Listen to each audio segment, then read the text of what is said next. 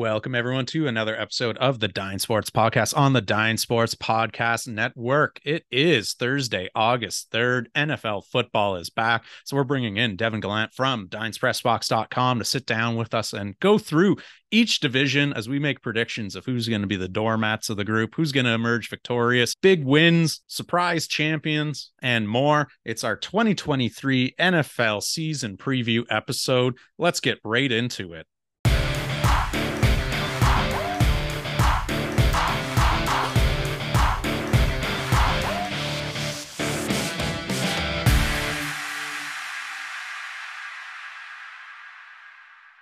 We officially have NFL football ready to go tonight. The Hall of Fame game between the New York Jets and the Cleveland Browns kicks off later this evening. Figured what better time than now to bring over our fantasy football guru and contributor at DynesPressBox.com, Devin, for a quick State of the Union. Gonna make some predictions on all of the divisions. Devin, thanks for taking some time for us, bud. Yeah, thanks for having me on again. Glad to be here. I just want to know if you have registered for your Taylor Swift tickets yet. Oh, well, there you go. That was the other big news that dropped today there for all those north of the border. Uh, Taylor Swift seems to be actually moving in to the Rogers Center yeah. in Toronto. Six days or six nights. I think it's actually spread out over like nine days or something like that. But uh, yeah, T Swift coming north of the border. So we can put down our pitchforks for her, I guess. yeah, it's finally here. But uh, yeah, also there's football today. So really, really great day. Well, it's not too often you, you, get excited about the New York Jets and Cleveland Browns squaring off, but hey, we'll we'll take anything we can get at this point when it comes to NFL football.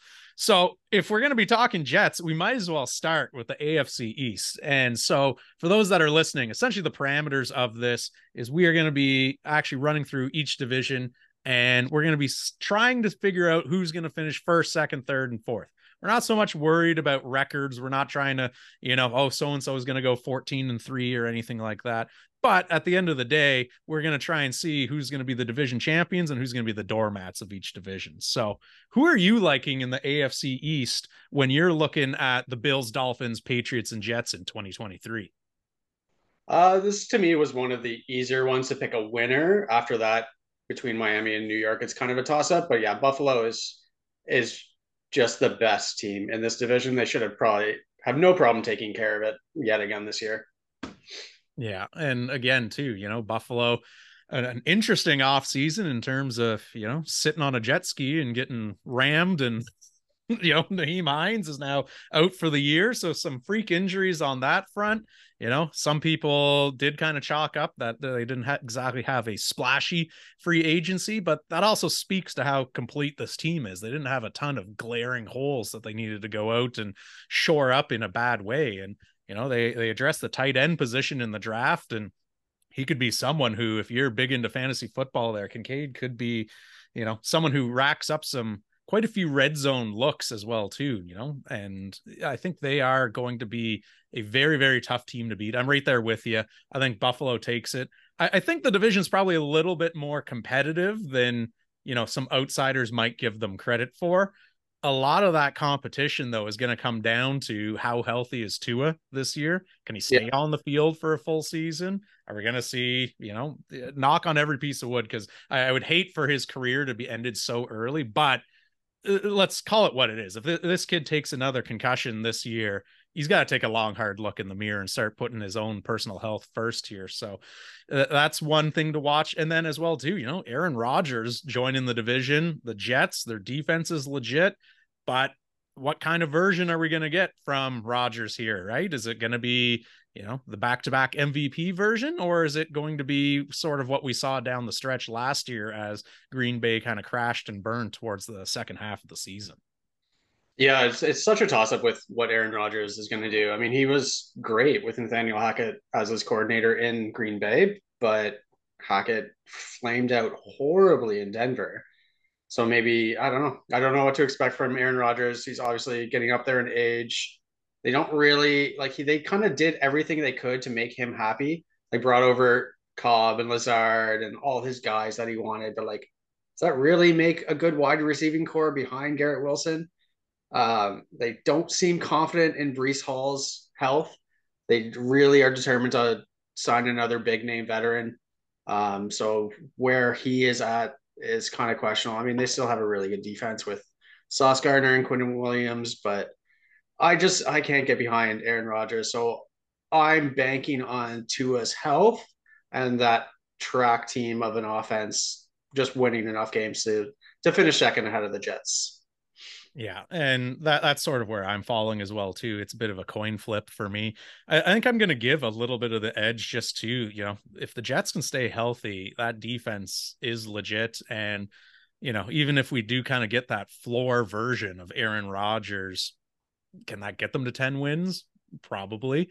So I, I think uh, you know even if they go ten and seven, just because it is going to be a lot of these, you know, four teams beating up on themselves. And mm-hmm. based on what I'm hearing from you, I think we're in agreement. We, we're both picking the Patriots to kind of finish last here in this division. But even them, you know, they're frisky enough against these other three teams. You know, I'm not going to go out there and pick them to beat the Eagles or anything or the Chiefs, but they know these three franchises well enough that they're going to be able to at least you know put up a fight and be in some close games against them. So uh, i really do think whoever can get to 10 wins behind buffalo probably comes in second place. I'm leaning slightly towards the jets which is why i'm kind of going bills jets dolphins pats would i be surprised if you know two wild card teams came out of this division though not at all either yeah, I really think we're going to get two wild cards out of here. And like you said, like Bill Belichick is going to have his team ready. They're going to fight every single game. They're not going to get blown out, but like, I mean, the wide receiver core is Juju Smith Schuster, DeVante Parker, Tyquan Thornton, Kendrick Bourne. Like, yeah. who is? No one cares about them. They're going to be in every game, but they're going to get a handful of wins. Yeah. Well, the one hmm. wrinkle that could slightly elevate, slightly, you know, give an edge to one of these teams. And, you know, I, I only say slightly because I, I think the incumbent starters on all of these teams are kind of set. So it's more of a complementary role. But I mean, pretty much everyone in this division has hosted a big name free agent running back at some point. They haven't announced any signings, at least as of this recording that we're doing right now. But, you know, Ezekiel Elliott was making the rounds out in Foxborough. He had dinner with Mac Jones. Bill Belichick was calling every Cowboys staffer he could find to get the, you know, 411 on him. And, you know, Dalvin Cook could be going up to New York and as well too. He's always been linked a little bit to Miami, so there's a lot of things that could still happen that could shape these rosters a little bit.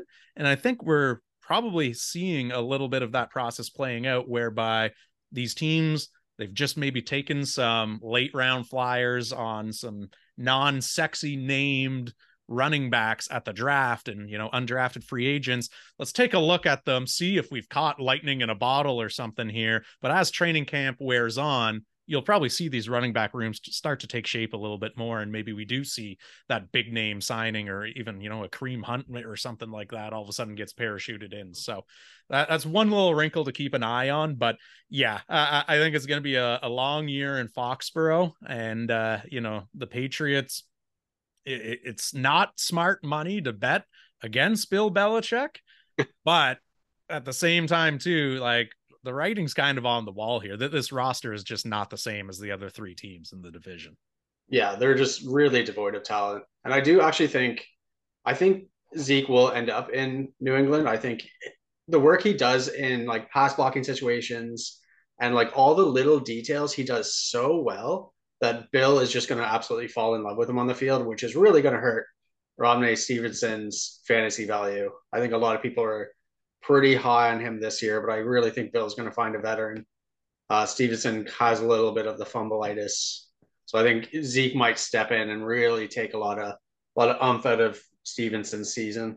Yeah, yeah, could be very similar to you know Nick Chubb and Kareem Hunt in Cleveland in years past there, where they could end up being two viable running backs, but it's, you know, who do you start week in, week out there? Because uh, either one of them could be that goal line work guy. And like you said, maybe it's Stevenson between, you know, 80 yards of the field, but that last 20 is, is where you see kind of that steady dose of Elliott and, you know, goal line vultures. Because although his yards per carry has fallen off a cliff, I mean, you even wrote it in one of your articles there. Like short yardage is where he's getting his bread buttered of late. And so if you need a one yard punch in, you know, even at an advanced age, Ezekiel Elliott is still a fairly effective back in that regard. So it, it could be interesting to see what happens, but I I think yeah, n- these teams aren't set in stone is essentially what I'm getting at, and we could be seeing some premium names getting added there.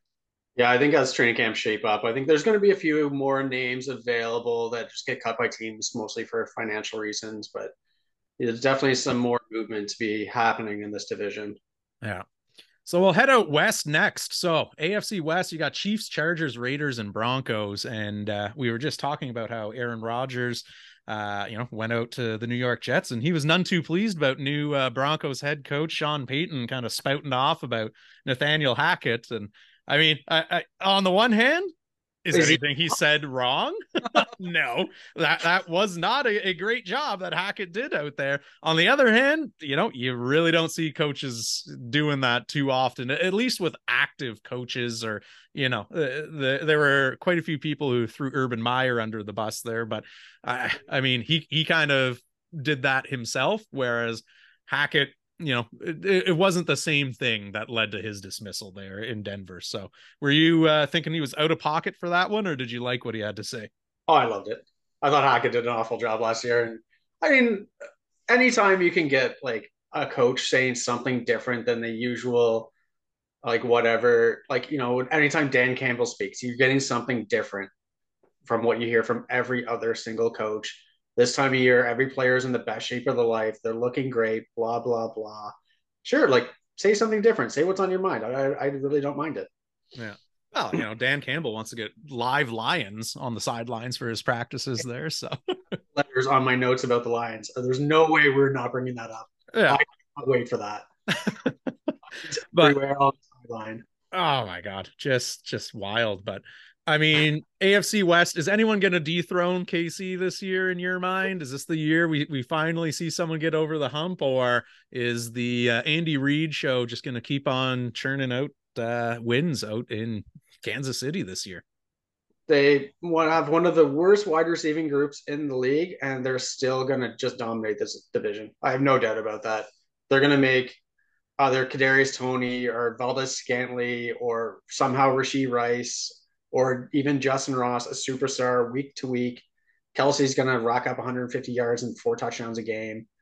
Pacheco and Clyde Edwards-Helaire give enough in the run game that defenses have to play them honestly. And Mahomes will just do Mahomes things. They're going to win another 14 games this year. I don't doubt that at all. Oh, wow. Four touchdowns a game there. So you're saying in uh first overall fantasy pick there. I would say, yeah. Uh, but uh, I mean, to your point, right? Like uh, this, this, is what everyone said last year, right? Tyreek Hill is leaving them. There's going to be a drop off, and what does Patrick Mahomes end up doing? He goes out and leads the league in passing with 5,200 yards. So it, it's he is absolutely roster proof. Patrick Mahomes. He's going to find ways to get the ball into his playmakers' hands, and he's going to find ways to be able to move that offense and keep them humming at a pretty high pace.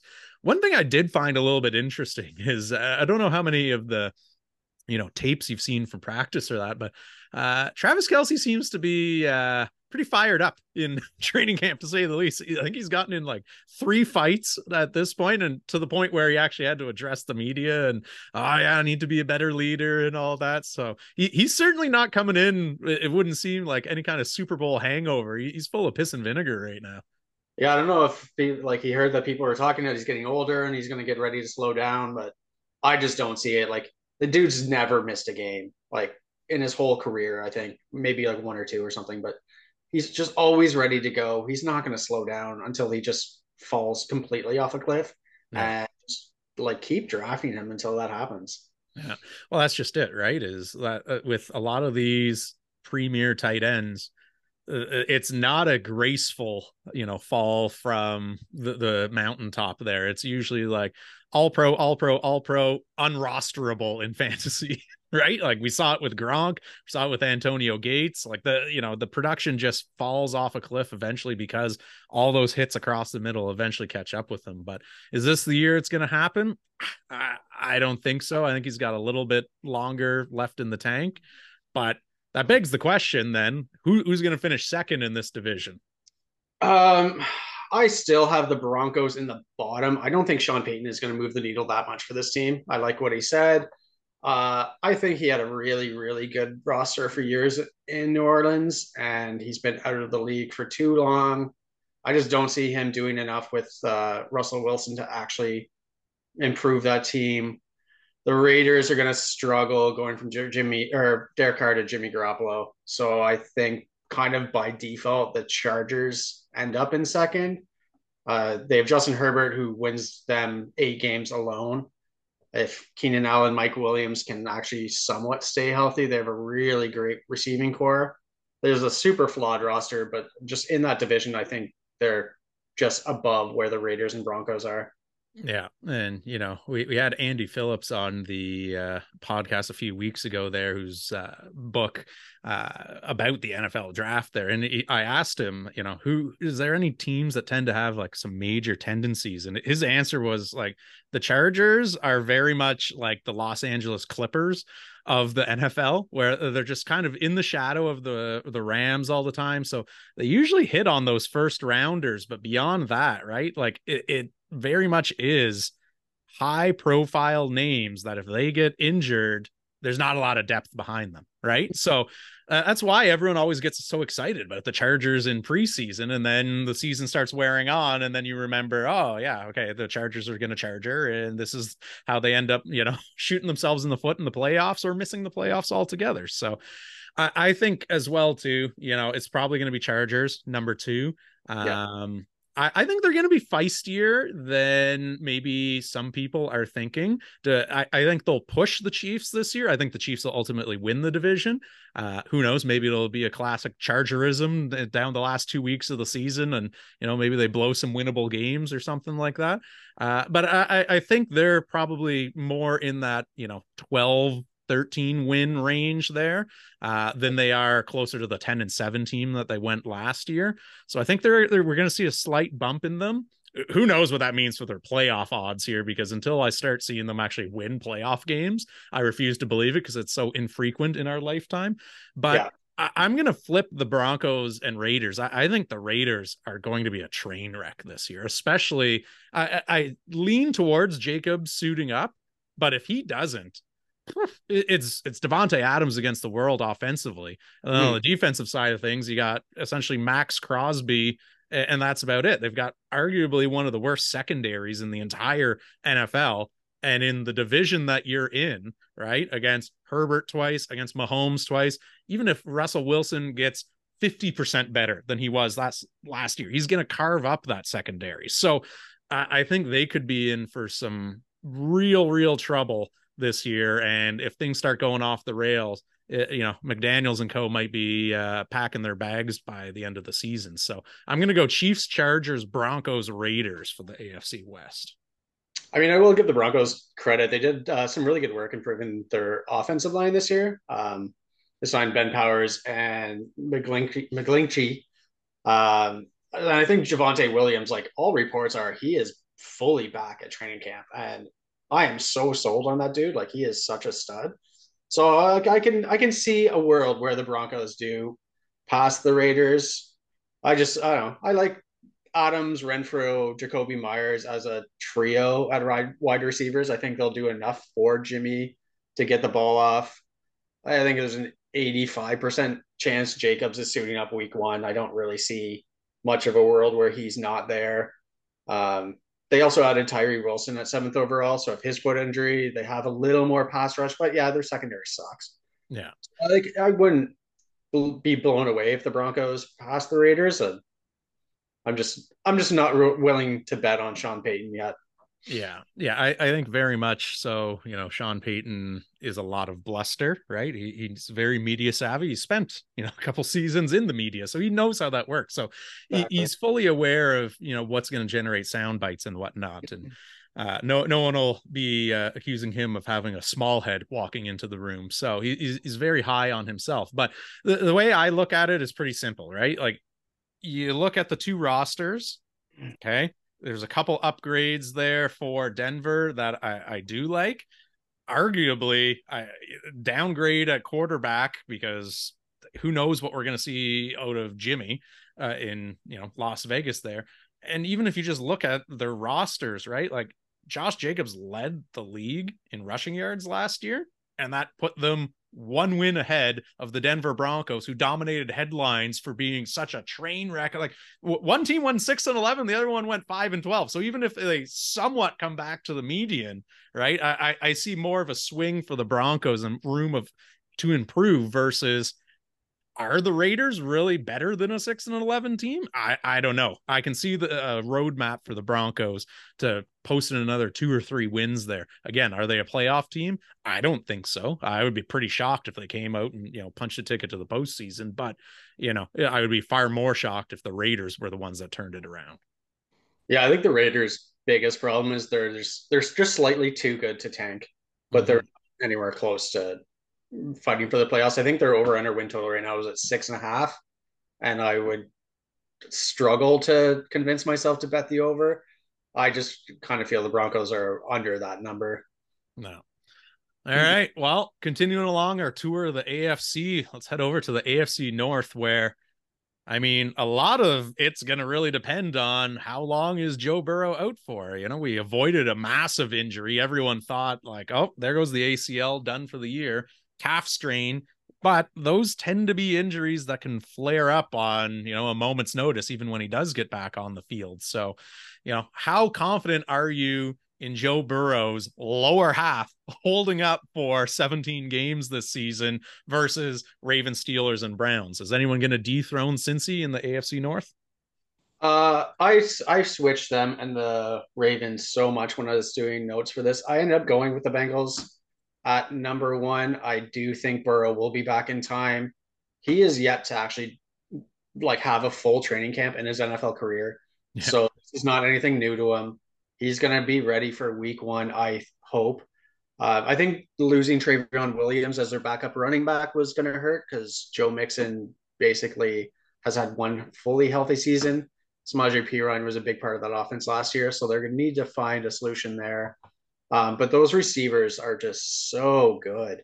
Mm-hmm. Uh, then they they lost some pieces on defense in Jessie Bates, Vonn Bell, but they drafted Jordan Battle. Rookie Myles Murphy is going to help with their pass rush, which was just poor last year. I think they kind of maintain status quo. So as long as Burrow is back week one, they should again have no problem getting up to 12 wins. Yeah. Well, uh, again, I, I, can see a roadmap for both Bengals and Ravens coming out on top there. Uh, I think, you know, this year, if Lamar Jackson is able to stay on the field, uh, I, I, think it's going to be a classic. You know, all right, we're just going to flip flop every other year. It'll be either Bengals or Ravens until the Steelers or Browns really hit on something, you know, and and really overhaul their rosters. Because you look at those two, I, I think they are clearly a level below the Bengals and the Ravens are right now. Mm-hmm. Steelers, if it was any other coach other than Mike Tomlin out there, I would say that, yeah, pencil them in for a losing season and, you know, they're going to be the doormat of the league just based on roster construction alone. Yeah. But part of me just wants to cheer against Deshaun Watson. So it's hard for me to, uh, you know get behind anything that he's uh in charge of. So uh, uh, and the other part really is i i kind of think stefanski and co are on their last leg in cleveland where if this isn't a very renewed roster and one that's fighting for the playoffs down the stretch that they could be on the hot seat very early in the season. Like if they struggle out of the gate and you know two and five or something like that like it, he could be a viable candidate for fo- first coach fired because that's several years now of underperforming and I mean, they're they're committed to Watson, so there's nothing they can really do on, on that front. So, what's the one change he can make? It's going to be the guy holding the clipboard at the side, right? So, yeah. I, I'm going to go Ravens, Bengals, Steelers, Browns, but I think that the margin for error or difference between the Bengals and the Ravens is so small. So it'll probably be like one win or maybe a tie break that ends up separating them. And then even at the bottom of the division, I don't see a whole lot of separation between the Browns and the Steelers there. So maybe it is again, you know, one win there where one of them goes nine and eight, the other one goes eight and seven or something like that. Yeah, I mean the Steelers definitely really improved their offensive line this year. Mm-hmm. Uh, so they can finally actually have some protection for Pickett. Maybe get Najee Harris to plod more than three and a half yards a carry. Um, I can see, like like you said, it's Mike Tomlin, so they're still gonna like you're going to look at the record at the end and be like, what? They had nine wins again? Yeah. Like, don't know how this team keeps doing it. Uh, I don't think George Pickens is in for a huge year. I really like him. Diontae Johnson can't go another season without catching a touchdown, right? Like, just in theory. the most like targets without a touchdown in NFL history. It can't happen again, uh, in theory. Yeah. Uh, but yeah, Cleveland, like you, I, I can't get behind Deshaun Watson. I think he's he, his time is done. I don't like most of what Cleveland does, so they'll probably be doing a full reset. Yeah, sooner rather than later. So I mean, it's exactly that, right? Like Steelers, they were five and eight, and then oh, we're gonna win our last four games of the season to get to nine and eight, and and Tomlin lives on, right? So it's keep keep having a winning record. It's what he does.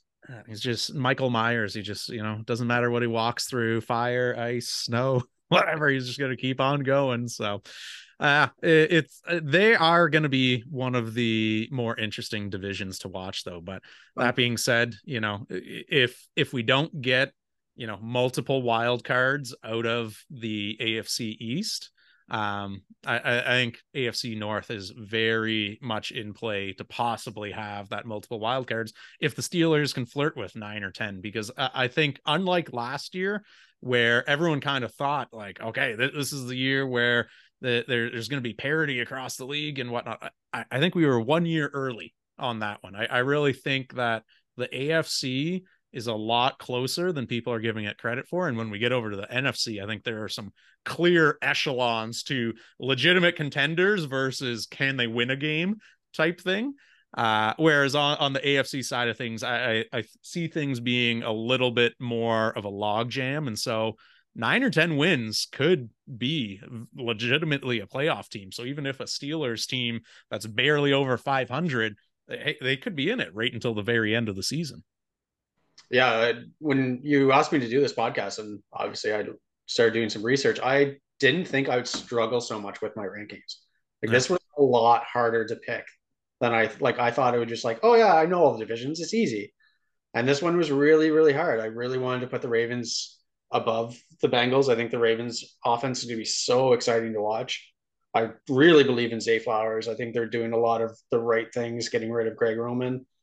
Um, but yeah, it's just it's so tough to pick. Yeah. well, final division in the AFC here. Let's head down to the AFC South. Jags, Titans, Colts, Texans.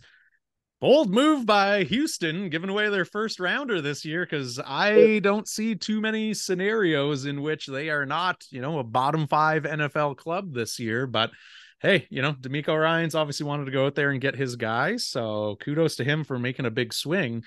But you know that that wasn't a team that was one player away from suddenly being a viable contender within their division even as bad as their own division is here right and you know if you make the argument that Jonathan Taylor is going to sit out and you've got a rookie quarterback in there which doesn't have a ton of offensive weapons to begin with we you could have a few really rough looking teams there especially given the fact that I, I struggle to see what Tennessee's doing right? Like Tannehill and Derrick Henry being in the last year of their contracts. I guess this is their last, you know, kick at the can, and then next year they're fully turning it over. But Uh, you know, going out there and getting DeAndre Hopkins, so now they're not bad enough to bottom out. They're not really good enough to eh, you know, really truly compete. They're definitely not a Super Bowl contender. Maybe there's a roadmap for them to squeak into the playoffs with a dismal record, but I mean, to me, this is the Jags division to lose. Like, do you have anyone else above them here? No, it's funny. Uh, right after I said how hard this whole practice was, we got to this division, which was just super simple to me. Yeah. Bill is going to clean up this division. The Trevor Lawrence, Doug Pederson combo is here to stay. I think they're going to dominate.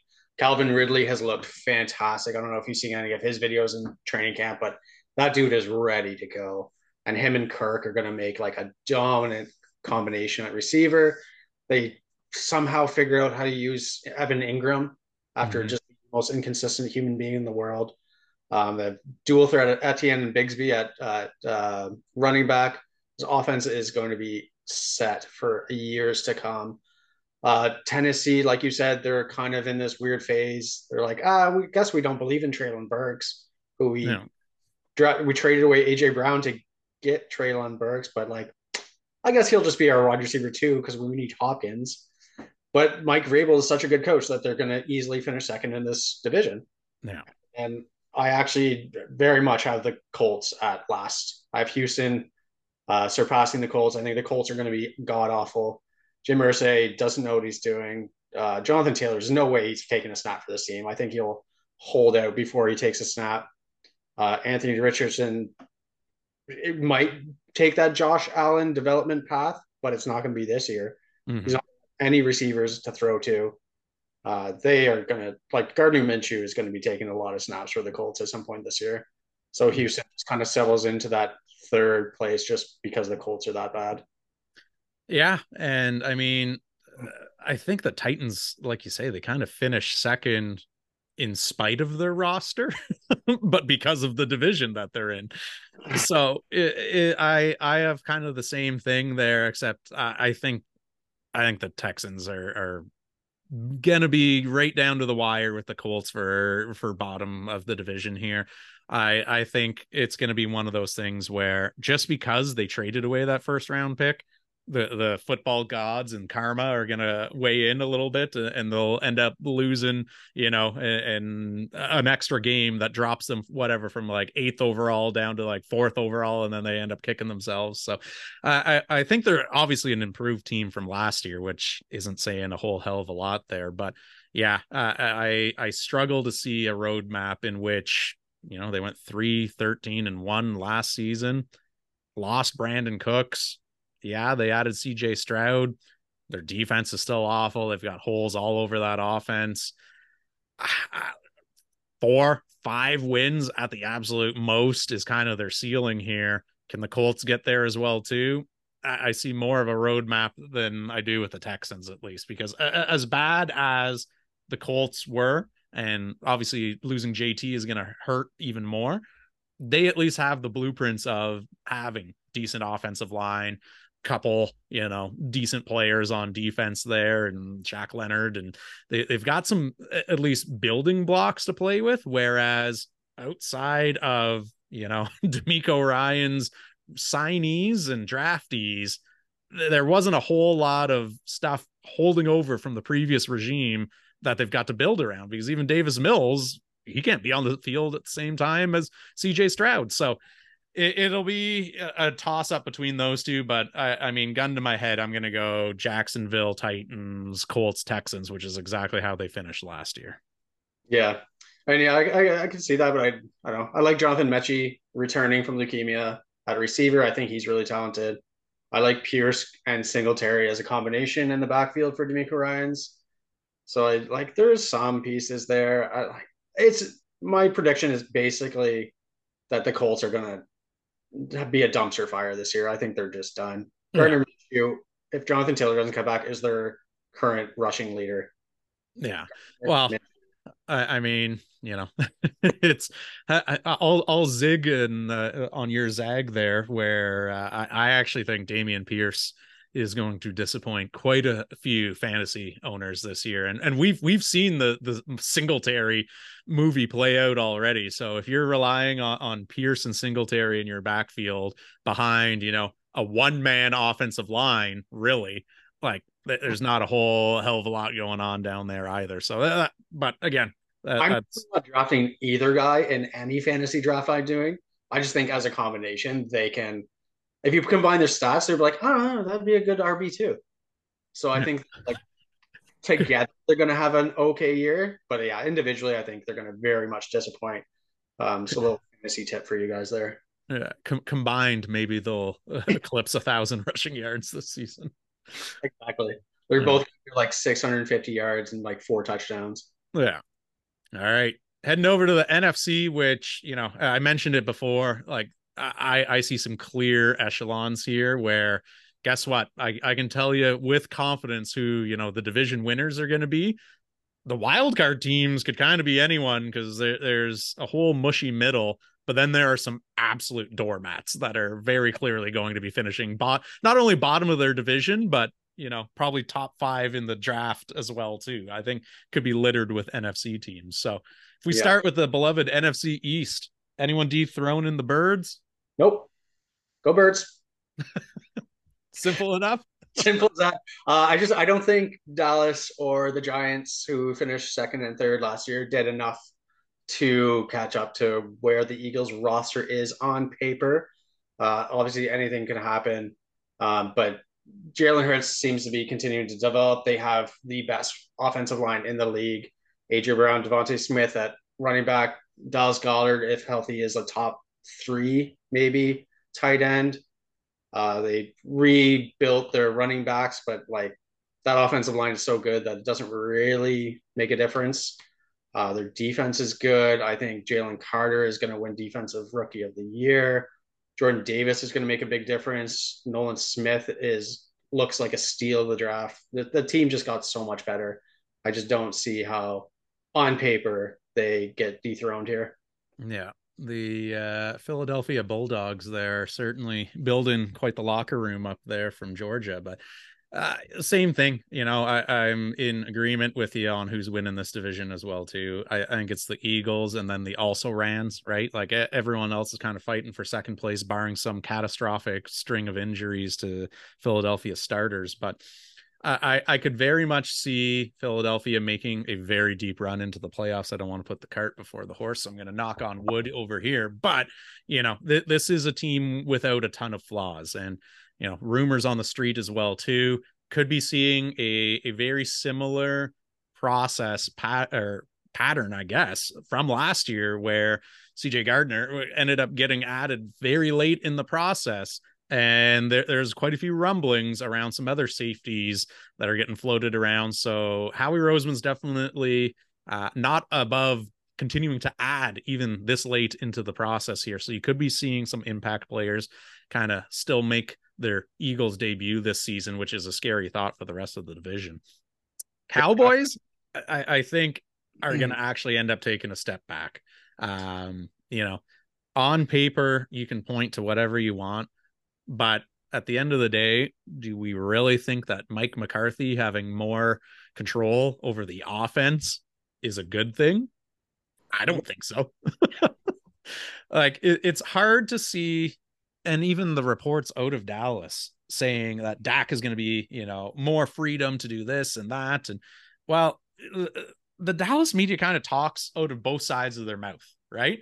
They're saying, you know, Kellen Moore, offensive genius, and da da da. da. But now that he's not there anymore, it's ah he wasn't actually as as important to this offense as you would think and oh we're to give more control over to Dak and you know that that's to unlock the offense well they had a pretty decent offense last year but Dak for I, I believe it was the first time ever where a quarterback missed five games or more and still led the league in interceptions right like unless you think that's a true anomaly and all of a sudden he's going to come back to you know, second year in the league, Dak Prescott, I, I don't see too much improvement going on there, right? So they're a team that's got some aging veterans, especially along the their lines, who, you know, uh, they've been playing at some pretty high levels of football for multiple years. Is that going to continue forever?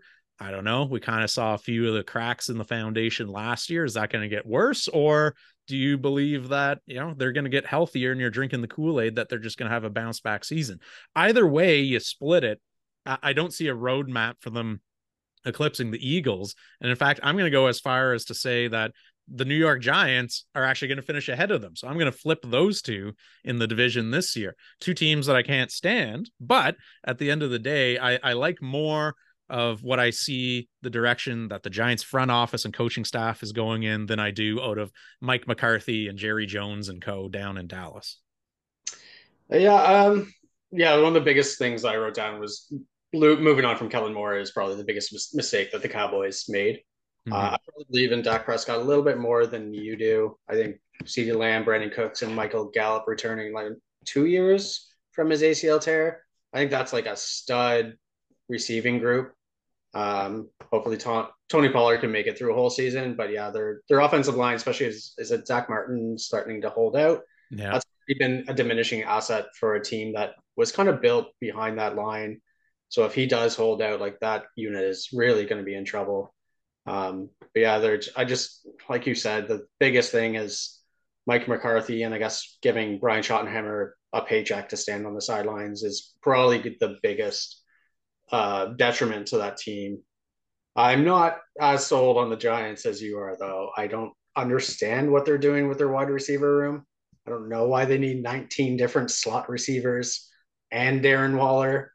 I do like that they locked up Barkley for like one more year. I I really do like Brian Daboll as a coach. Um, yeah, four year, 160 million dollars for Daniel Jones. Yeah, uh, for 15 touchdowns. Like, come on. Well, I'm not going to be going out there and singing the praises of guess what, you know, Daniel Jones is the answer there, but at the end of the day, they were kind of hamstrung by it. Would I have done it? No, but it, it is what it is at this point, and I think you're probably going to end up seeing it costing them down the line. Is it going to cost them this year? Probably not. And the reason I think that they're at least trending in a more positive direction there, right, is again, Saquon coming back is huge, kind of burying that hatchet there. He, he is very much their offense, but I like the addition of Darren Waller do I love the you know the term and the cap hit and all of that that he's going to be encompassing? Again, no, but it's not my money, so I, I don't really care. Nor is it my franchise to cheer for. So if they want to go ahead and make whatever long term commitments and all of that, more power to them. But uh, uh, from a production standpoint, they got nothing out of the passing game last year, right? So adding at least you know kind of a, a big bodied receiver who can open up the middle is it going to turn Daniel Jones into an MVP candidate? Absolutely not. But is it going to make his life easier? 100%, right? Because again, we, you mentioned Evan Engram earlier. No one would have believed that, like, how did you let this guy walk? You know, when it happened, everyone kind of thought, like, yeah, okay, he, he kind of no shows when the spotlight's on him but they really missed him last year. They got zero production out of the tight end spot, zero production out of any of their wide receiver group. Some of that's because of injury. Other of it's just, you know, Kenny Golladay, the corpse of Kenny Golladay trotting around out there. My God. But again, not my money, not my long term contracts that I'm handing out. But I really like Jalin Hyatt uh, and the addition of a speed element that they really haven't had in a long time, I think is going to open some stuff up. And even if he's just out there running go routes and dragging some safeties and corners with him for some more, I guess, uncontested looks at this whole plethora of slot receivers and Darren Waller, there there's something there at least that didn't exist in last year's passing game with a bunch of you know late season additions and undrafted free agents and grabbing people off the street to go out there and try and catch passes for him I mean, you could be right with Hyatt. I just, I just don't think he's going to be there this season. I don't think he's going to have enough of a reputation or be enough of a threat, um, or Daniel Jones be accurate enough to throw it deep for defenses to back off. So, like, I, I, like, I, I'm a big Darren Waller, Waller fan, but I just think the middle of their offensive field is just going to get too crowded with too many slot receivers all working in the same area and then you have to really rely on like pinpoint accuracy from Jones, which he don't do that. No. Yeah, for for someone whose nickname is Danny Dimes, their uh, accuracy has never been his forte. But I mean that that leaves the Washington Commanders for last in the division. Uh, you know, I, I think they could be a fun team to watch this year, but I I have absolutely no illusions of them finishing anywhere but the basement in the NFC East, not even sniffing a, you know, a wild card spot or anything like that either. And, you know, they went eight, eight and one last year. Daniel Snyder is out of the building. Maybe there's some good vibes or something like that going around, but new owner coming in. I, I uh, it got approved so late in the process that he really didn't have time to do any kind of evaluations or anything like that. So if I'm to make a prediction, it's, you know, Washington finishes in last. They clear house. Ron Rivera's gone. New front office. Let's hit the reset button on this. And really, Washington's window to start competing probably starts opening in the next couple of years. But this season, I, I I wouldn't say they're they're bad enough to bottom out and get you know a top five draft pick or anything like this, but they're kind of in that mushy middle with the Raiders where, you know, what's the ceiling for them? Seven wins? Yeah. And right now Vegas has their uh, win total at six and a half. So yeah, like you're right on point there. Uh, completely agree with everything you just said. I think it's one more kick of the can for Ron Rivera. Collect another paycheck this year, see what he can get out of the younger kids. But it's going to be more than likely Eric Bieniemy's team next year. Um, I think he's probably already in line to take over. I think that hiring was kind of done as a desktop deal with the new ownership coming in that they wanted him there. Um, I really like a lot of the pieces of the Commanders fantasy wise. They're going like at such a value. Like Jahan Dotson is going so late mm-hmm. that if taking him in all your drafts, like I don't know what you're picking there. Uh, he's just a monster. He finds touchdowns all the time. Um, Sam Howell can only do two things: he chucks it deep and he runs. So like if you're in a two quarterback league, he's definitely someone to be looking at. Um, and they're going to be behind every game, so they're just going to throw it.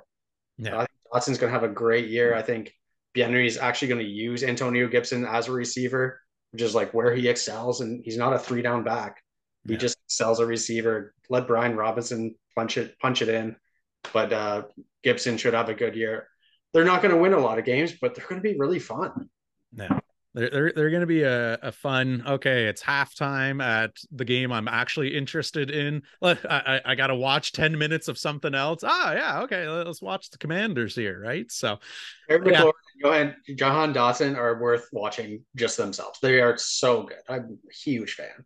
Yeah, yeah, no, there, there's still a few pieces away, right? And it'll be interesting to see, you know, what kind of happens with some of their defensive players and you know do uh, you know you never really see a ton of action at the NFL trade deadline but in recent years it's picked up a little bit so hmm. you know is this going to be kind of a uh, quote unquote audition for some of these players and new ownership could just be like all right let's you know try and get some assets out of these things and move on from them at midseason or are they just going to kind of walk in, in the off season because I, I, think there are some fundamental changes that are going to end up happening to this roster. I just don't know if it's going to be a complete teardown, a retool, uh, you know, slap some paint on it and hope hope to move forward. There, there are a lot of sliding glass door moments that could happen with Washington this year. Yeah, it really feels like they're at that transition point where they just need to get rid of anything that Snyder has ever touched, and that was not a reference to the things he touches. But yeah, it's just time for that that franchise to, take over. I mean, Sam Howell is probably never going to be a legitimate uh one or quarterback one, but like, look who they marched out the last few years. Is he really going to be that much worse? Yeah, exactly. All right, heading out west here. We got 49ers, Seahawks, Rams, Cardinals. Uh, like, can we just get this off the top right now? Like, we, we both think the Cardinals are probably going to be picking number one overall next year. Oh, big time. Yeah, this this is one of the most devoid of talent rosters in the entire NFL, and they were all too happy for Houston to say, "Hey, can we, uh, you know, give you an extra first rounder next year?" Because this could very well be, you know, going out there getting their franchise quarterback, maybe a, a high name weapon or an impact defensive player sell Kyler Murray off for spare parts and kind of really hit the reset button. Again, they, they've got so many holes on their team that it's not just a, let's get a couple high draft picks next year and suddenly we're competing in 2024. Like they're going to need a couple years of bottoming out to really turn this thing around. But yeah, Cliff Kingsbury and co uh, did quite a number on this franchise before they left, to say the least before he took off. Where is it? Where did he go? Vietnam on a one way? Uh, Thailand or something. He went somewhere in Southeast Asia. I think he's just sitting on a beach or something. My work here is done. I did great. Yeah. Arizona's goal this year is to not win a game and have Kyler Murray play enough games before the trade deadline that someone will take him. That's yeah. all they're caring about. They'll take picks. They'll take like a bag of cash. They don't care. They just want him off the team. They want to lose uh, everyone is going to be available. Someone's going to maybe give a like a seventh round pick to get James Conner. Uh, they just there's nothing really there on that team anymore. So their over under win total is at four point five. Are you going over on five? Are you think Absolutely, Arizona? Absolutely not. That's Absolutely not. that is free money right there if you want to sign up and just bet the under hard. Yeah. They they finished last year on a seven game losing streak. I think they're probably going to start this year on a seven game losing streak as well too. Yeah. So, all right. For, well, from them, like we, we don't need to spend much more time than that. Like, you know, Caleb Williams out of USC, congratulations. You're probably going to the desert. But um, from there, yeah, from there, I'm going Rams for third in the division here. Again, I, I think there's going to be, if you look at it from a fantasy standpoint, if Cooper Kupp can stay healthy, he's going to be putting up numbers there from an on field product. It's tough to reload when you're picking from like the fifth round on every year, right? Like they just had zero draft picks, any kind of capital. It was all gone. So they really were kind of taking some big swings at some names who for for where they were picking, they did have a decent draft, but are they going to be players that are going to walk in and be day one NFL starters? That's that's a pretty tall ask out of a bunch of sixth and seventh round picks here. So again, you know, Aaron Donald will be Aaron Donald. He'll probably be in the running for defensive player of the year right up until the very end. If Matthew Sta- yeah, if Matthew Stafford can stay healthy, like there there's a roadmap that Cooper Kupp could be leading the league in receptions and receiving yards and you know possibly even receiving touchdowns because the chemistry there is very much a real thing. And they just don't have a ton of other weapons beyond that. Like even in their backfield you know Sony Michel announces retirement. So it's like cam akers and you know uh, you might end up seeing some of these high profile free agents that just don't get a contract. And then a week before the season are like well, I guess I'll sign for, you know, peanuts uh, out west and join the Rams. So uh, there could be some movement on that front. But even if they were to add several free agents, then there are some, not just at running back, but some fairly reputable names still without a contract that, that doesn't move the needle enough to get them past the Seattles and the San Franciscos of the division. Yeah, I mean they they had no literally no cap space. They sat out free agency despite their aging core um, I'm blanking on the number. What is it like 92 players you bring to training camp, something like that? If you had to guess how many rookies they have at camp, what would your number be? It's insane. Uh, 51? Okay, you were in a little high. I didn't think you'd go that high. Okay. 40 rookies at camp. Okay. All right. Well, well, you set me up with the. It's so insane. I'm like, okay, I got to go above fifty percent here, but it doesn't surprise me that like literally that many because yeah uh, what, who else are you going to bring in? It's either rookies or you know undrafted free agent like, like CFL cast-offs like yeah. Their first pick was I think it was in the third round and I think they used one of their high picks on like a kicker or something. Like they just have a shit ton of undrafted free agents. They're like hopefully you can fill a roster spot buddy. Yeah. But yeah I, I'm really worried about Kupp's injury history. That seems to be you know seems to be an issue now. He's already left camp. Who knows how long that's going to linger? There's nothing behind him. Cam Akers just seems like he wants to get kicked off the team, and instead they just keep promoting him. yeah. So, like, sure, I guess he's going to be there. Uh, Matt Stafford, who knows how many games he can get through before his neck or elbow fall apart. Like, the team just, yeah, they're they need to rebuild, but they're just too financially tied to all the players to actually do it. So they're kind of stuck. Yeah. Well, it, they, they need to uh, embrace the role that they're in there. And I can't remember what year was it there, but when was it that the Eagles had their open tryouts and then they made the Mark Wahlberg Invincible movie about it there? And they need to start auditioning like construction workers and welders and just get anyone out there. Have some fun with it. Yeah. You got to get some bodies out there, I guess. Yeah. So are you going 49ers to repeat the division or you got the Seahawks jumping them? Uh, I actually flipped on this quite a bit. Um, and just as we started talking about this division, Elijah Mitchell now has an abductor injury, so there goes a little Niners depth at running back. But they they lost some really key free agents this year, especially on defense. Um, like two big edge rushers. They lost safety Jimmy Ward. They lost Emmanuel Moseley, even though he missed a lot of the season due to injury last year. So like they are going to be a defensive work in progress to start the season, but they're always so good on defense that I don't think it's going to really affect it.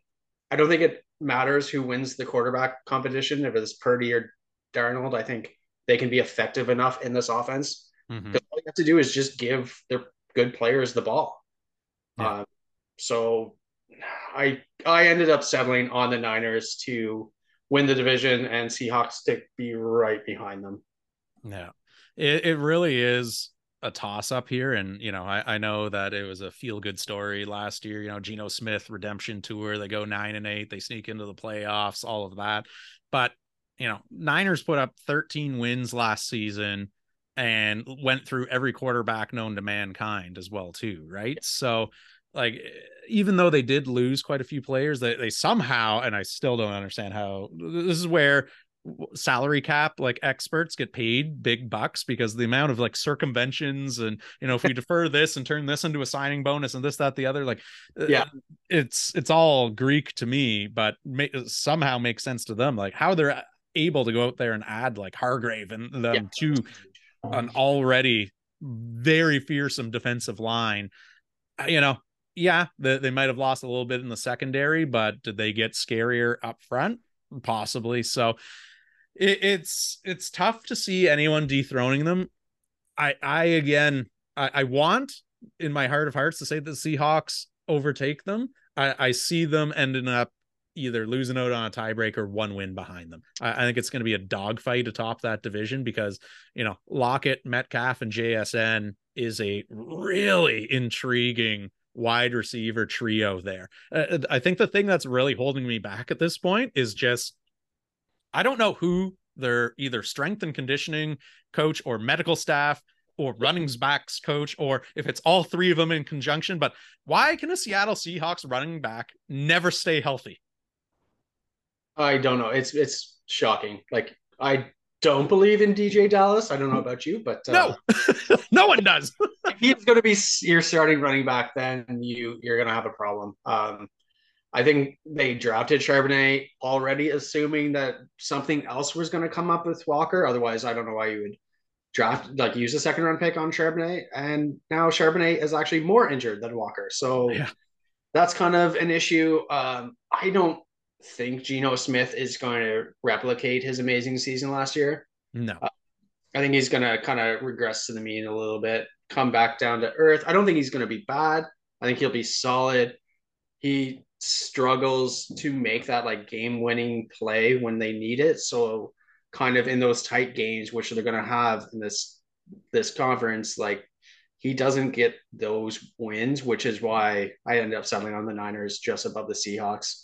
But yeah, that that trio at wide receiver is exciting, yeah. and the defensive backfield is wild. Yeah, Witherspoon, Tariq Woolen, Coby Bryant, Quandre Diggs, like I'm excited to watch that.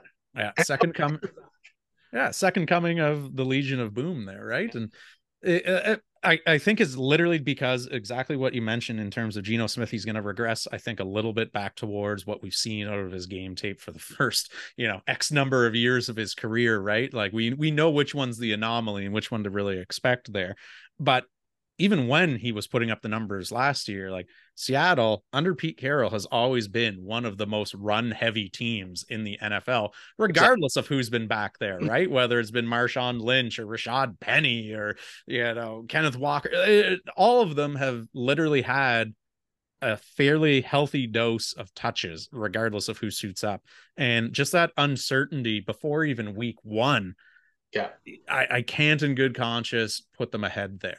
But an interesting thought experiment has nothing to do with the division itself, but just looking around the entire NFC, even if you are to assume that Geno Smith takes a step backwards, how many quarterbacks do you put in the NFC ahead of him right now?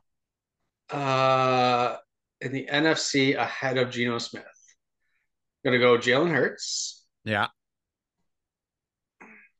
Derek Carr. Said, said that with conviction. Probably Dak Prescott. Um, hmm, a healthy Matt Stafford. yeah, that's it's a big big request right there. Uh, I mean, Justin Fields for a fantasy perspective. Yeah, uh, uh but like, like that's to my point, right? Like the amount that you could confidently be like, yeah, hundred percent, like you know what hurts for sure. Yeah, I I would say Cousins uh, as much of a bad rap as he gets. That you know I, I would put him ahead of him there, and then outside of that, everyone else has warts. right? Like, you want friggin' Desmond Ridder or Derek Carr or Bryce Young or like Jared Goff has been consistent enough the past couple of years. I'd consider that. Oh, I would take Geno Smith over Jared Goff any day of the week. There, N- neither one of them is anyone to write home about. But you know, if if I had one game to win, uh, I'm I'm going with him. But uh, that's. Kyle, What's that? Yeah, Kyle Trask. yeah, there you go. that's if he can beat out Baker Mayfield for the starting position. Like, uh, but that's just it, right? Like Geno Smith, even if he does come back to the mean, is he a top? Is, he could be a top five quarterback in the entire conference, right there, even with a regression. So there's something to be said about their out of division schedule and that that's where they could probably make up a lot of those those wins and you know maybe they don't beat the Niners and the Niners uh, end up getting that tie break that way because they end up beating the Seahawks twice this year and and mm-hmm. that could very well be it but I, I, see them being razor close this year and you know what hey it, they could end up being you know the number one overall wild card just based on who else is available in the conference I mean, yeah, that defense alone can can get them to close to ten wins. So I just think the the Niners will be like eleven wins. I think I think it's razor close with the Seahawks and Niners. But yeah. I'm excited to watch watch Seattle's defense play this year. Yeah. Mm. Heading up north, we got the Vikings, Lions, Packers, and Bears. So the aforementioned Kirk Cousins, you know, the sexy pick all off season has been all right it's the lions year it's the lions year is it the lions year you, are you going with them to win it or do you see them taking a step forward but not quite winning the division? Uh, i actually do have the lions winning the division. I just i i think they're going to slightly like they finished nine and eight last season. There's fine. They ended the season hot. I think they can improve by one or two wins and i just really don't expect the Vikings to go 13 and 4. Yeah. Like 11 and nothing, 11 and 0 in one score games last year. Like that's not going to happen again. Yeah. So you take off a few of those wins for them, give the Lions like with their natural progress, natural progress, like as they're they're developing as a team. I think the Lions edge out the Vikings. Yeah. Well, uh, and again, it's it's a coin toss with those two. Anyone who's you know on the Chicago Bears hype train there, like I, I see them being a hell of a lot better than three and fourteen, but I don't see them going from doormat to division winner in year one, right? So yeah, Packers, I've got them finishing dead last in the division. I've got absolutely zero faith in Jordan Love guess what? If he goes out there and, you know, lights the world on fire, I'll be the first one to admit that I was wrong. I've got zero stock in Jordan Love right now. So he would be very much proving me incorrect if he does anything up in Green Bay. I think they're going to probably be in the market for a quarterback pretty soon. And, you know, if they bottom out this year, could be even, you know, this upcoming draft that they're looking to address that. So I have them as the doormat. I have the Bears as number three.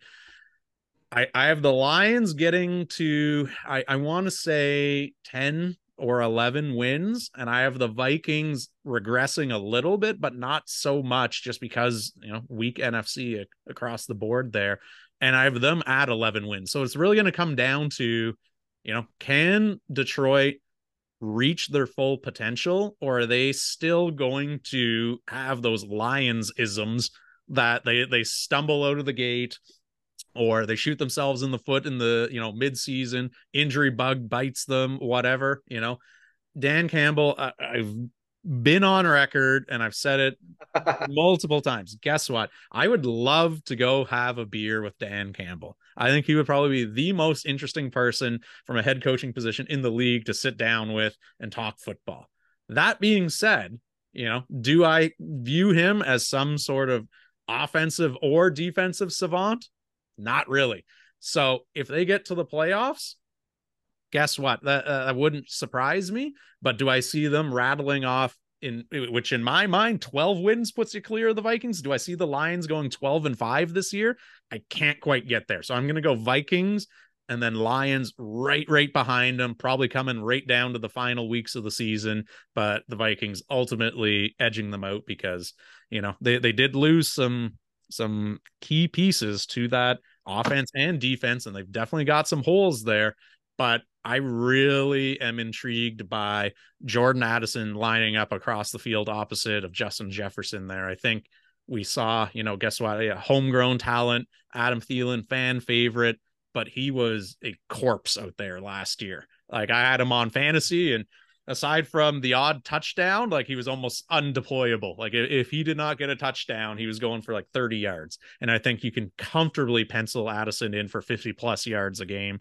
It, you know, just brings a different element to that offense. A full year of having TJ Hockenson as well, too, I think is really going to improve that offense because he he's that weird midseason addition. Still don't know why the Lions cast him off there, but he's now going to have some time to actually get integrated into that offense and be a key weapon for him. Yeah, um, I, I, mean, I, I completely agree with everything you said about the Vikings offense. I think Addison is going to be a huge step up. I think Thielen and Carolina was the worst contract given out this year. Um, I do like Hockenson. I think he's going to be good, but like I said, I just I can't I just can't get behind the Vikings winning 11 one score games. I just can't see it. Um, also, I, they have the Bears win loss at 7.5. I find that ridiculously high.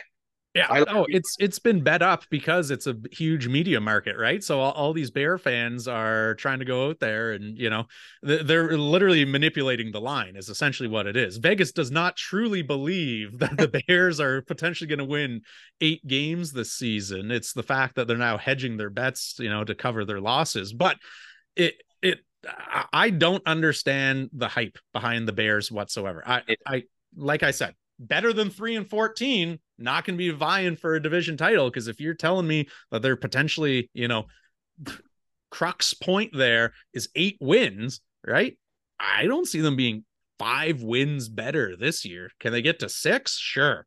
Right. But are they going to be a nine and eight or, you know, team? I, I don't see any real roadmap for that, even as weak as their division and the NFC as a whole really is.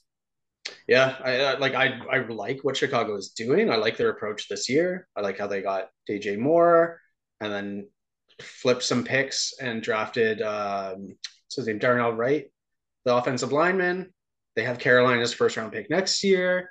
They're doing a lot of things right, but they just their roster is so flawed that there's no way they're going to get to eight wins this year. Yeah, and I probably believe in Jordan Love slightly more than you seem to. I didn't realize that you think he's the worst quarterback of all time. but like, who do they have on their roster? Like, they have they drafted a second round rookie, Jayden Reed. He's not been talked about once in training camp. So they have Christian Watson and a very inconsistent Romeo Doubs at wide receiver. So that's a pretty awful wide receiver room. Two rookie tight ends that they drafted high. Like we all know how rookie tight ends do. They are very thin at cornerback. They're just a really, really flawed team. I do like Matt LaFleur as a coach. Um, this might be the first time he can actually run his offense without Aaron Rodgers telling him what to do. So it'll be interesting to see what he can do with Love and that offense. But yeah, I have them finishing last in the division as well. Yeah. Yeah, I I have them comfortably last in the division there because being a dogfight with the Bears. I don't see the Bears winning too many games. I don't see them either, but I genuinely like if the Packers went four and thirteen this year, would it surprise you? Nope, but it wouldn't surprise me if the Bears went the same.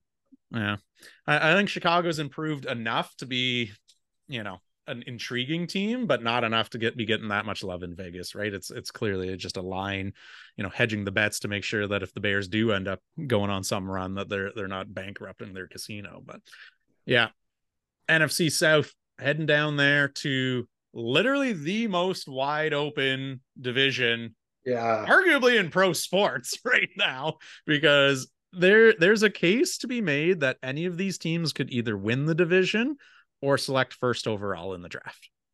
like, yeah. Um, uh, this one, I think I switched my leader four different times.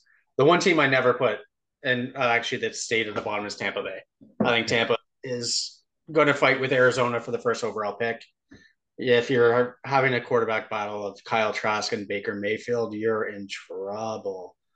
Their offensive line was really bad and really hurt last year. Huge transition season. I think they're going to try to move on from Mike Evans and Chris Godwin at some point. That team is just all right. We we win all in, won a championship with Brady, then we try to go all in again, and now they're paying for it. So it's it's time to just do another reset. You got your ring. Time to time to restart. Yeah, very much the same route of, you know, what we saw happen with the Los Angeles Rams, right? Took some huge swings, emptied the cupboards draft wise. You won your championship. That's great.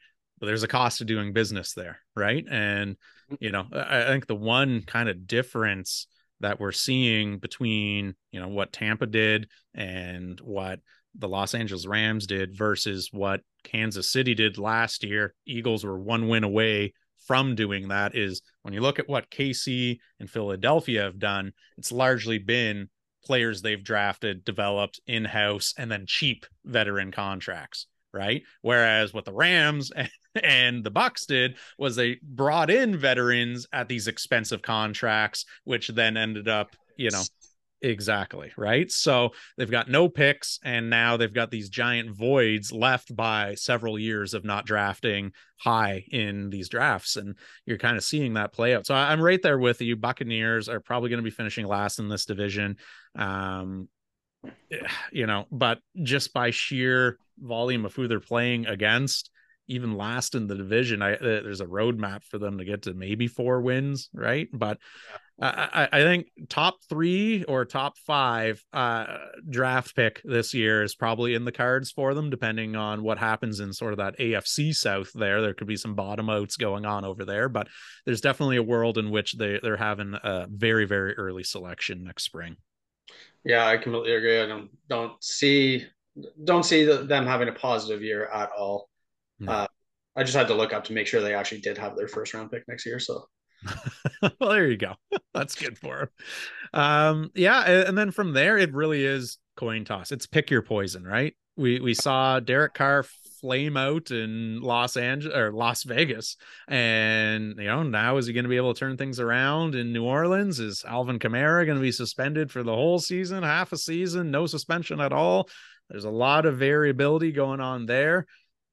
Falcons have the most run heavy offense in the world and have arguably the most enticing, you know, running back prospect in college football recent history coming out in Bijan Robinson. So they're going to be entertaining as hell to watch, but they, I, I I can't get a feel for what their vision really is offensively because they keep going out and acquiring these high end, you know, pass catching options in, you know, Kyle Pitts and Drake London but they st- still seem so committed to but we're also going to run the ball you know 40 times a game. So uh, it's hard to see their roadmap. They, they've got such a variance of possible outcomes there where i could very much see them winning the division. I could see them also finishing third in the division which is the same argument you can make for the panthers who kind of threw bad money after good money this year as you said uh, the, that adam Thielen signing. Oh that's bad. Yeah can't can't figure that one out obviously, you know, young group. They were looking to kind of replace DJ Moore's spot in the lineup there, but you know, did they need to do that? Like, were they watching Minnesota Vikings games last year? I, am not sure, but you know, they're, they're gonna have rookie quarterback. They've got some talent. What they have that some of the other teams in this division don't have is a legitimate defense, though. So that's for that reason alone. I'm actually going to be going Panthers, Falcons, Saints, but I have the Saints and Falcons finishing with the exact same record. So who knows what the tiebreak will be. But uh, I'm going to go Panthers to win the NFC South in 2023. Yeah, uh, I have the Panthers finishing third. Ah, there we go. Talk to me.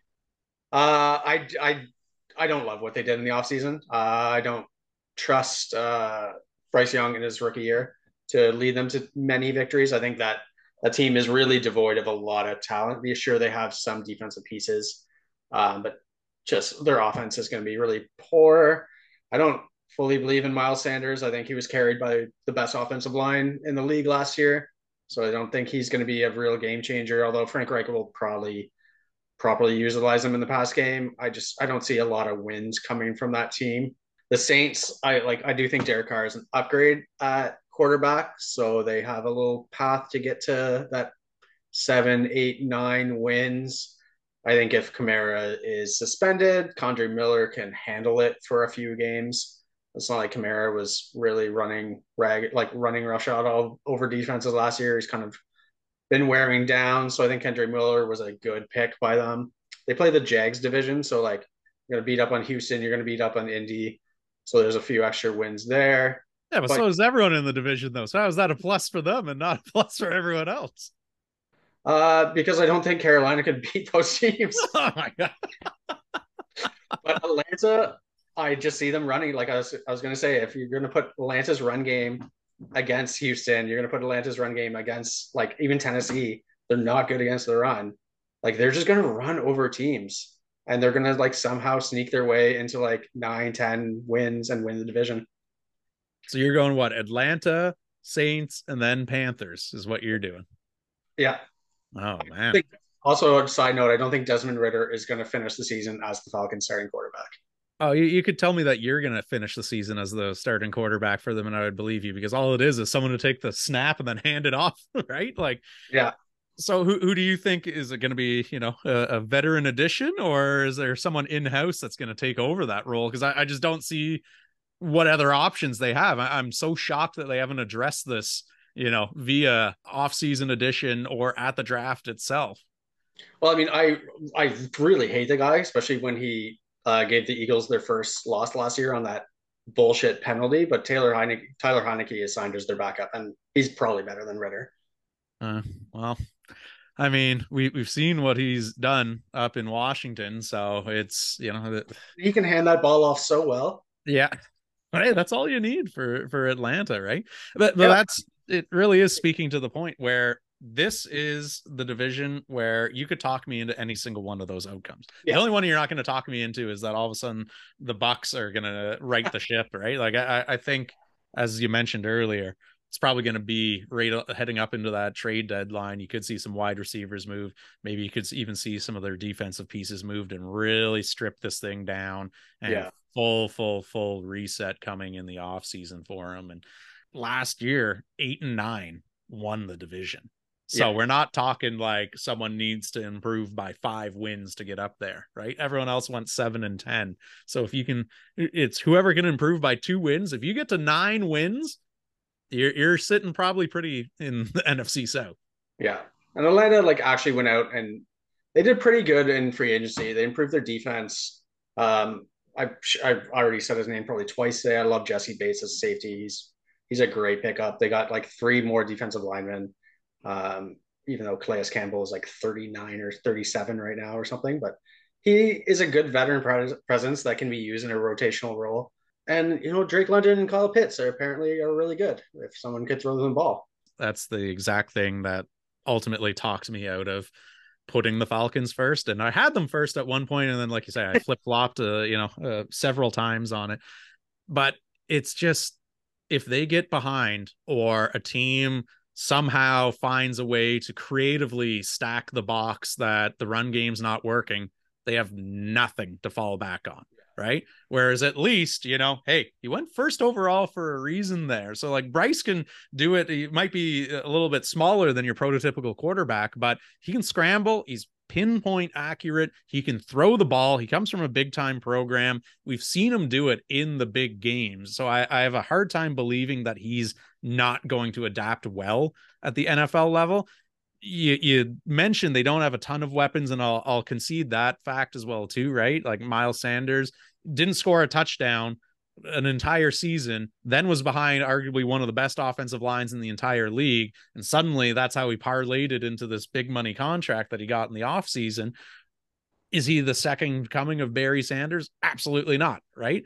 But between him and a few other pieces on offense, I think it's just enough for them to be able to move the ball.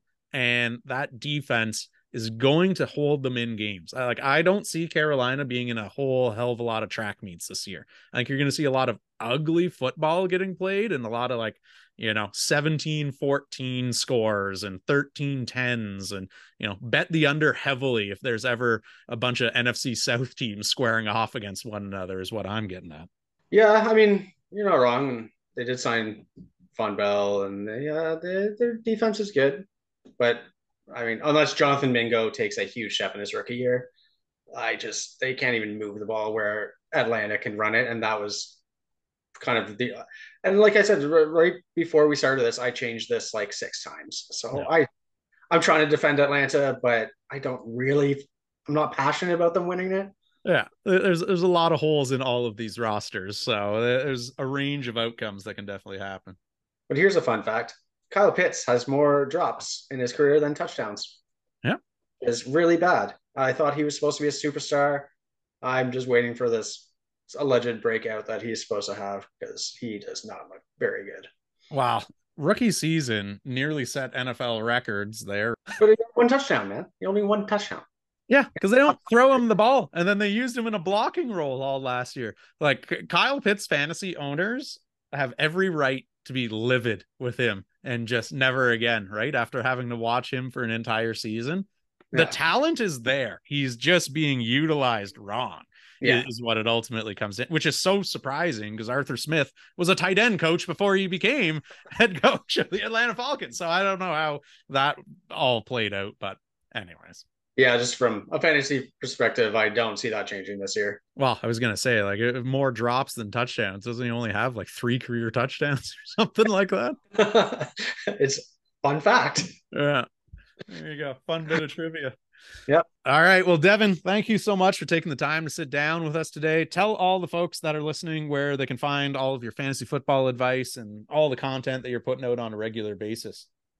Yeah, so we're getting loaded up for the fantasy season. Going to start some weekly articles, probably three separate days a week of just recurring injury updates, waiver wire pickups once your season gets going and just some Monday rumblings of everything. So if you're missing anything in during training camp, you can check us out at Dynes Press Box.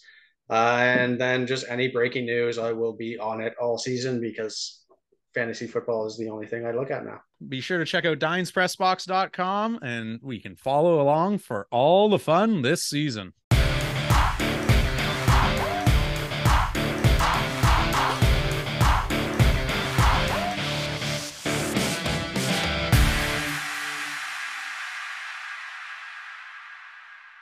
And that's a wrap for another episode of the Dynes Sports Podcast on the Dynes Sports Podcast Network. As always, a huge shout out goes to our guest today, Devin Gallant from DynesPressBox.com, for stopping by and giving us all of his prognostications about the upcoming NFL season. For more of his content, you can visit DynesPressBox.com or give him a follow on social media as he's churning out content all the time. If you're a football fan or a fantasy football fan, odds are he's got you covered. Be sure to subscribe to our YouTube page as well for more great video content, behind the scenes, interviews, in depth breakdowns, and more. Got some more great guests coming up for you guys next week. Until then, stay safe. We'll see you in a bit.